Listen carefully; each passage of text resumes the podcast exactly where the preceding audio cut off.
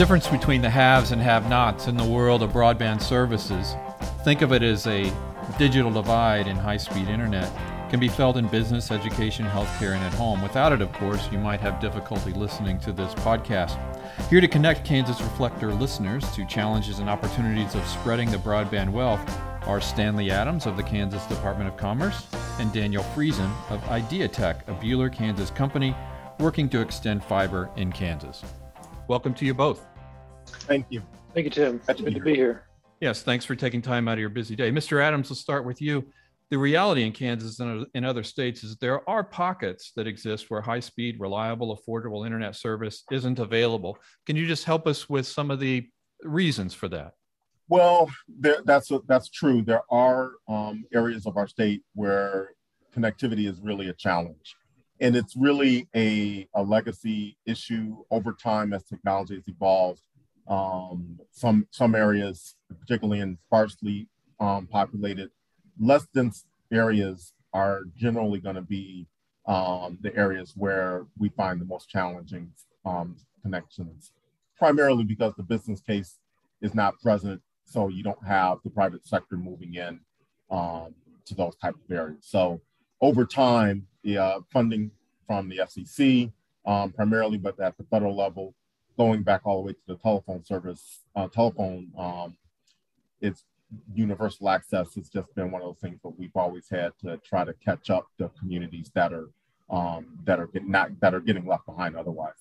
Yeah, across America, there are people that had telephones and and reliable electrical service before others did too. That's part of the uh, development of technology. Also, Mr. Adams, do you have any sense of where Kansas ranks in terms of connectivity uh, pre-pandemic? I saw somewhere in 2019 we were about 38th. Does that sound reasonable? Yeah, yeah, you know that's a really a good question and a tricky question because there's so many data sources and different lenses to look at. Mm-hmm. Generally speaking, um, you know, I would probably say we're middling um, compared to other states, but you know, I can uh, see where you could find data that would suggest us um, being on the opposite extremes. But the fact of the matter is, particularly when you talk about robust infrastructure, um, that's where we are. Um, we've got a lot of work to do. Okay. Mr. Friesen, we're going to talk about your company's work in detail in a second, but I wondered if you could first highlight areas in which this service gap was exposed by the COVID 19 fallout. Sure, Tim. You know, the COVID 19 really uh, illuminated uh, a lot of deficiencies across the United States, especially in rural areas, but but um, not just rural areas, um, uh, urban environments too. But generally speaking, um, if we focus on rural um, broadband user issues related to to the COVID pandemic, um, typically users pre-pandemic had uh, three sources of internet. Um, typically, you know, children in homes had had high speed internet at schools. Uh, uh, workers and, and people that, that um, went to work every day had, had fairly robust internet typically at, at their work. And, and then the third option, uh, of course, was, was home internet. Well, you know, the, the, the components of, of COVID and um, isolating people to their homes really uh, overwhelmed an already um, uh, poor functioning uh, rural broadband infrastructure in, in the United States and in Kansas. And so it was it was overloaded and and people just did not have the ability to do the things remotely that um, before the pandemic was okay because they would do that at school or work, but um, the realization that um, people now have to work and school from home um, really exacerbated the issues we have, and, and now they're kind of permanent issues that require a, a permanent solution. Mm-hmm. Okay, well, the pandemic, COVID 19, uh, starting in early 2020, has been lethal, sickening, and very stressful. But the flow of federal disaster aid has presented the opportunity of a lifetime uh, in terms of massive investment in broadband. Mr. Friesen, your, your company is playing a big role in that with CARES Act money. Can you just explain the scope of the project you're involved in and what your goals are? Yeah, happy to. You know, the um, CARES funding that that occurred was kind of the the first tranche of of COVID response funding uh, from the federal government um, came through the state, and we had the pleasure of working with with the Department of Commerce and the broadband department um, that Stanley heads up, and um, that was an opportunity uh, of a lifetime for us to extend um, thousands of connections, um, 13,000 in fact, over 17 counties in, in a very short amount of time. And our company is very entrepreneur, entrepreneurial and really thrive on, on, on high pressure opportunities like that. And so, you know, we, we took, took a, uh, an opportunity to apply for as much as we thought we could get done in three to four months. And uh, we're very appreciative of the Department of Commerce and their willingness to um, take that uh, opportunity alongside us. And uh, we ended up getting about 30% of the CARES Act infrastructure funding in um, the state. I think there were about 50 applicants in total. And you know the the really cool thing about um, that investment besides the the obvious that it really accelerated an opportunity to get people permanently connected to advanced high speed infrastructure. But it also allowed us to leverage uh, a lot of private investment in a, in a hurry for Kansas infrastructure. And it allowed us to build lasting uh, middle mile and, and other connectivity that's going to allow us to build the next generation of, of, of connectivity, whether it be 5G, uh, whether it be um, additional fiber optic connectivity to even more uh, rural uh, locations. Yeah, it's interesting. 13,000 connections, 17 counties. It, it speaks to the demand for this, I guess. Mr. Adams, can, can you frame what he was talking about with his company from kind of a more a statewide perspective? Like what's trying to what what they're trying to from a statewide perspective what the cares act money is trying to accomplish? Right. So there's a couple of thoughts to share on that right? Number one um, the the cares act was really critical and it was also very a, a very compressed time frame in which we had to act. Um, this was literally in the throes of the pandemic when the funding first came available and the truth of the matter is, it was very difficult because what we're talking about is uh, critical infrastructure. Infrastructure is hard to build overnight. So, what in fact you had happening uh, across the state, companies um, were we were tasking companies to, to help us get people connected. And with that tight timing, it was only going to be companies like IdeaTek who were already forward thinking and moving in the direction that we needed to go in, um, that they were able to, we were able to work with them on that quick timing to put together meaningful projects. And the other, the other comparison contrast that we were struggling with in the with the with the um, the accelerated timeline, we really tried to place an emphasis, and this is what we we shared with all of the service provider community our preference was for, even given the tight timing, we really wanted to encourage the CARES Act funds to be going towards connectivity that was sustainable, right? That was going to be either scalable or, or rapidly deployable um, at the higher capacity, right? Which is what IdeaTek was able to do um, um, for most of the projects that they did with, the, with our department. The other, the other thought about that is we wanted to to try to strike that balance in terms of immediate impact.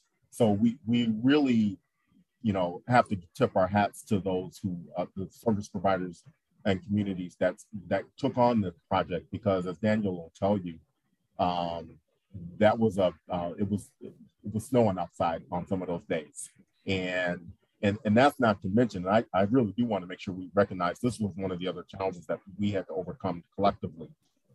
Getting people connected in a pandemic is hard in and of itself because once you get them connected, you've got to typically you're going to have to uh, go indoors, go inside someone's house and, make that final connection or figure out a way around that.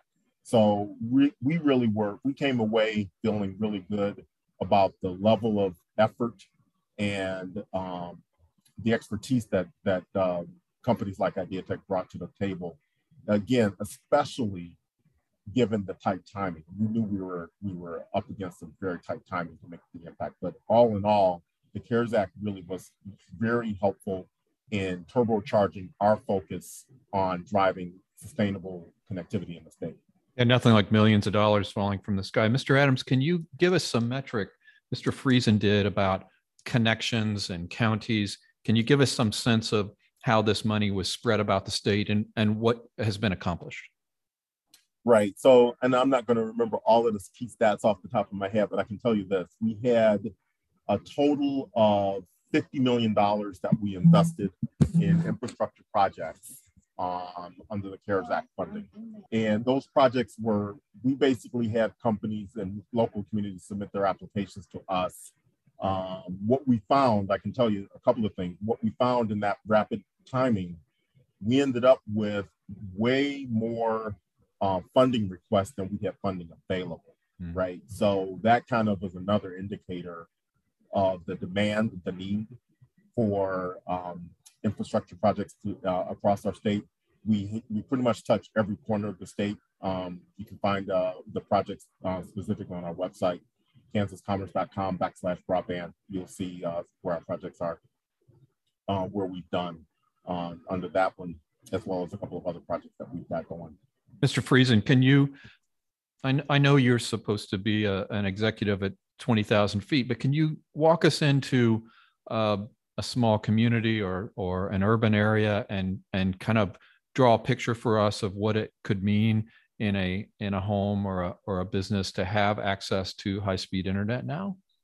Uh, I'd be happy to. In fact, you know, th- this is this is what we get excited about at IdeaTek and and these individual stories that that we hear almost on a daily basis of the of the life changing impact of bringing people broadband for the first time is is is why we do what we do. Uh, you know, just a few you know, um, anecdotal uh, stories here. The uh, in Meade County, for example, Meade was the worst connected county in the state, having zero percent connectivity before we started, and we we reached near 100% connectivity on that, and um, you know that was very successful because of the the work of some some really um, strong-willed local uh, county representatives, including uh, County Commissioner Randy Lease and State Representative Boyd Orr. And, and every time we'd go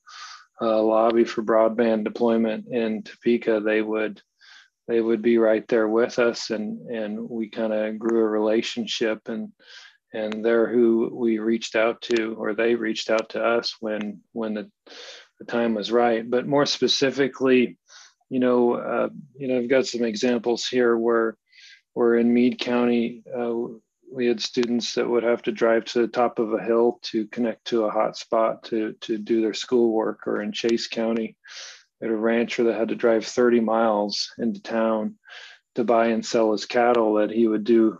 They do that online now. Mm-hmm. Their children had to drive into town to Zoom with teachers. In Reno County, we had a, a web developer that operated on her hotspot and drove to the nearest community to upload files. If you know anything about web developing, you need high speed internet to to build the best uh, web pages. And she was considering moving from her her dream country home because of her connectivity issues. Um, I've got a few more if you want to hear them. No, I do. I think these okay. are excellent. I, I'm fascinated by this. And yeah, the uh, and in in Pratt County, there was a, a farm family. Again, a lot of these um, individuals, and this is a this is a key point. You know, I think people often feel that cellular infrastructure, 4G, 5G, is going to solve this issue in rural America. That's the technology and the infrastructure that they're they're they've been, you know, um, clinging for life on just to get by. Right. This is not the technology that's going to get them to the advanced broadband service they need. So in Pratt County, this again a family um, stuck on their phone hotspots. Um, they couldn't use the precision mapping for their farming technology because of the large files they needed over cellular networks. Mm-hmm. Um, we had a great um, opportunity to work with a local banker in Cottonwood Falls. He was a champion for the community that was he was thinking about cutting jobs and and moving um, his his bank elsewhere because they couldn't do the day-to-day business they needed to do. And this was this was in town right? There, there's still some struggles we have with with in-town connectivity in some rural rural communities like um, cottonwood falls. So you know we had we had a lot of fun uh, putting up um, community hotspots and and you know, connecting um, people back to their churches um, for Sunday service, and um, you know, connecting kids to their schools and, and entrepreneurs to their businesses. So it's it's uh, the the stories go on and on, and uh, they're daily in in magnitude for us, and and it's very rewarding to be in this business and be able to help change people's lives. I'm not very technologically skilled, but when the computer breaks down, it just about makes me want to weep um, till somebody else can come along and bail me out. Um, so, um, Mr. Adams, at Commerce, this this investment from federal government, and I think the state has put money into this uh, specifically as well. But but we're leapfrogging years, are we not, in terms of development of access? Um, that's true, right? Right, that is indeed. Um, not to be lost in this, what we've done in the last year or so um, is more than we've done um, over a number of years as a state. In fact, prior, just prior to the pandemic, the state was was planning and put into the budget was approved. The governor signed in the legislation um, a, a, a funding mechanism for us to begin with the infrastructure buildouts that ended up being eclipsed by the CARES Act just because of the magnitude of the dollars. But this this has been a problem. I, I like to say we got the CARES Act turbocharged our efforts. We were already headed down the right path, recognized that the robust connectivity, critical to economic growth, critical to healthcare, critical to education. The the funding, as we mentioned, the funding is was the kind of the, the oxygen that was needed to breathe. So we have been able to move tremendously further down the path in connecting many, many, many more communities um, since this since this focused effort. And you know, I hasten to add that in addition to the CARES Act and the Broadband Acceleration Grant Program, which is funded by the state I mentioned, we also anticipate additional funding, actually even larger investments um, in the near term, um, coming from the federal funding sources. Hmm. You know, the good news is the, the bad news is it took a pandemic. The good news is there's a widespread consensus um, amongst policymakers, decision makers, that these types of investments need to be made to make sure we're not leaving, um, um, we're not making uh, the digital, digital divide worse. We've got to close it once and for all. So I'm optimistic that we will be able to, eat, to do even more. The one big difference, um, and Daniel will appreciate this, we we don't expect it to be on such a tight um, and compressed time frame as, time frame as we did before. But nonetheless, we have a sense of urgency that we'd like to get as many places, um, communities connected.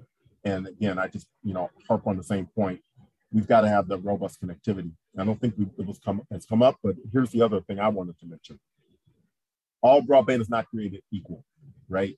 So one of the challenges that we saw in as a result of the pandemic um, kind of a bright, shiny light on it, which was you may have connectivity, but all of a sudden you're working from home, mom, mom and dad are working from home, kid, kid one, kid two, let's call it right. They're doing home, they're doing classwork, not homework, classwork from home. All of a sudden, you've got all of the folks, all of the usage requirements just spiking during the day. And on a typical day, that might have been okay pre-pandemic, but all of a sudden it just showed kind of a foreshadowing of what's to come as bandwidth requirements increase. We've got to make sure we have the infrastructure to that last mile um, in place. Can you both take a brief stab at uh, indicating if there's any shortcomings of the CARES Act or the other federal pack, state packages in terms of broadband? Is there is there still work to, to be to be done? Well, I, I think the way I would um, put it is, um, you know, I'm, I do not wear rose colored glasses, but I'm very optimistic about what we are seeing. Um, the, the, the level of investment is positive and the pipeline is, is being filled with the funding that we need. The guidance that we're getting for how we can use those dollars are seeming to be very much consistent with, with what we have been promoting in general. So we think that's very complementary to our existing work. The, the timeline was addressed. Um, you know, the, the compressed timeline for this type of work that was that was addressed in large from what we're saying. So I think for us, the only the only I, I don't the timing, uh, Daniel, I feel free to, to, to add a different perspective. I know the time and compression of time was the biggest challenge and that we had coming out of that, but I think we're we're moving, we're taking steps in the right direction. Yeah, I, I don't I don't necessarily think there was you know, in in you know, there's a lot of money put out there, a lot of taxpayer money, and and there's a lot of opinions on that. Um, I can tell you, uh, everything that has been done in the broadband space is is one of the few bright shining lights in in in kind of the deluge of, of funding that's being put into all kinds of things in, in, in the COVID era. The, the, this was a problem that needed a solution that involved a substantial amount of investment. And, and so I, I, think the, the work around broadband funding, as Stanley alluded to, the, the fact that there really isn't a a market based solution for a lot of these issues. I mean, that is an area that either we decide as a country we're going to leave these people behind, or we decide as a country we're going to we're going to step up and help them, and, and that may require a little bit of taxpayer money to to get it done. Does seem to be something like water, electricity, uh, uh, police protection. Uh, sort I don't want to call it an entitlement, but uh, you know, having broadband is, is, is sort of one of those equalizers of of how we uh, as a society all uh, come together and provide equal opportunity. Uh, I think it it produces jobs. It can it can create uh, an uh, an economy. Um, so there's a University of Kansas researcher that's trying to work on a map of some of the service gaps, the black holes, why don't we have more precise maps or or maybe those maps uh, good on a small regional basis but not statewide anybody yeah i can i can give you a, um, the quick version there are a lot of different maps the data is really harder to get than you might think um, because you're looking at um, publicly available information and privately available information and you need a, a data set that everybody can agree to. when it comes to applying taxpayer dollars, you need a you need a, a data set that everybody can more or less agree to. So that's a challenge. There are different takes on it um, at the at our level and at the federal level to try to come up with more effective ways. What we did is we tried to kind of strike a compromise. We try to have a good make use of available mapping sources, but we also really stress to the local communities and service providers to make the case however they know it. Because to your point, the local and regional areas where they're going to have a better context for what the, what the actual needs are to help us make sure we're putting funds where the need is greatest. Mr. Fried, I'm sorry, I interrupted. Mr. Friesen, I believe the state's new uh, transportation bill, the, it's a law now, uh, the Eisenhower Transportation Plan, it actually has some broadband money in it and 85 million over 10 years. It's it's broken up, but it's it it it it is a big chunk of money, you know, from for somebody like me. But that that will keep the ball rolling. But do you have a sense of the real scope of the demand? Uh, do we need a billion dollars in Kansas, or are we further along than that? Um, yeah, I, I think we have uh, a, a sense for the for the demand and the need, and you know it it goes back to Stanley's point of not all broadband is connected equal, and it depends on what uh, our state wishes to do uh, in setting the the goalposts for where we're going.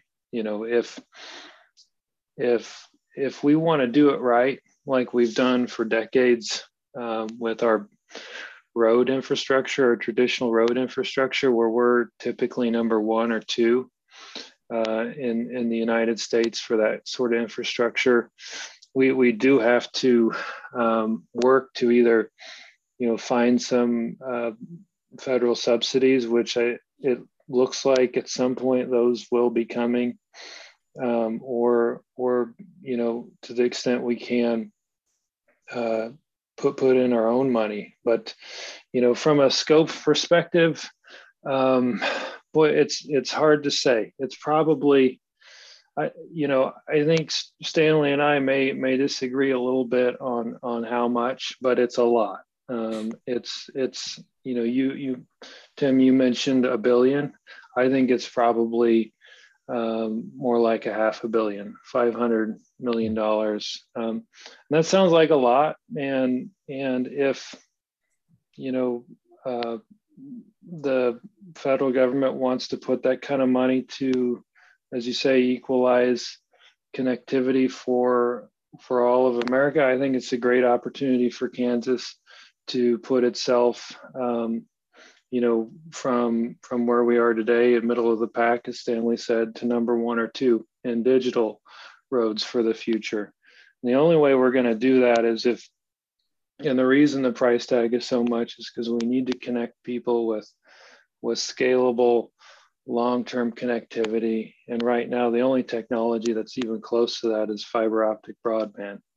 Uh, and you need that in rural uh, parts of of the state to not get in a situation where we're having to, you know, frankly, waste taxpayer money by uh, building and funding three to five year or five to seven year solutions through mm-hmm. fixed wireless and other products. They're, they're just band aid investments that in the long run are going to cost us more than getting it right by putting fiber to each home in Kansas that, that needs it. Mr. Adams, you'll get the final word there. Uh, look forward a bit, if you if you will. Well, I, um, like I said, I, am a little, I'm, I'm in a bit of the optimistic camp for our state becoming a leader in connectivity. Um, Daniel's right. The, the the amount of investment required is um, the, the that is move, a moving target. We think it's a little bit larger. It could, that's again definitions and devils in the details. Um, but what's really critical for us as a state to move economically and to move forward um, in our education and our healthcare areas, as well as others, we have to have robust connectivity. And um, I am a big fan of competitive advantage. And I think if we keep our state wired, connected um, fully, we will set ourselves, distinguish ourselves. It is the great equalizer. You don't have to be on the coast, either coast, in order to compete. Um, and that goes for everybody, rural and non-rural areas in our state. So um, I'm optimistic of where we're going. We've got a lot of work to do, and uh, folks like Daniel and IdeaTek are a part of that solution for us. All right, I want to thank our Kansas Reflector guests, broadband gurus, Daniel Fries of IdeaTek in Buhler, Kansas, Central Kansas, and Stanley Adams in the State Department of Commerce. Thanks for listening.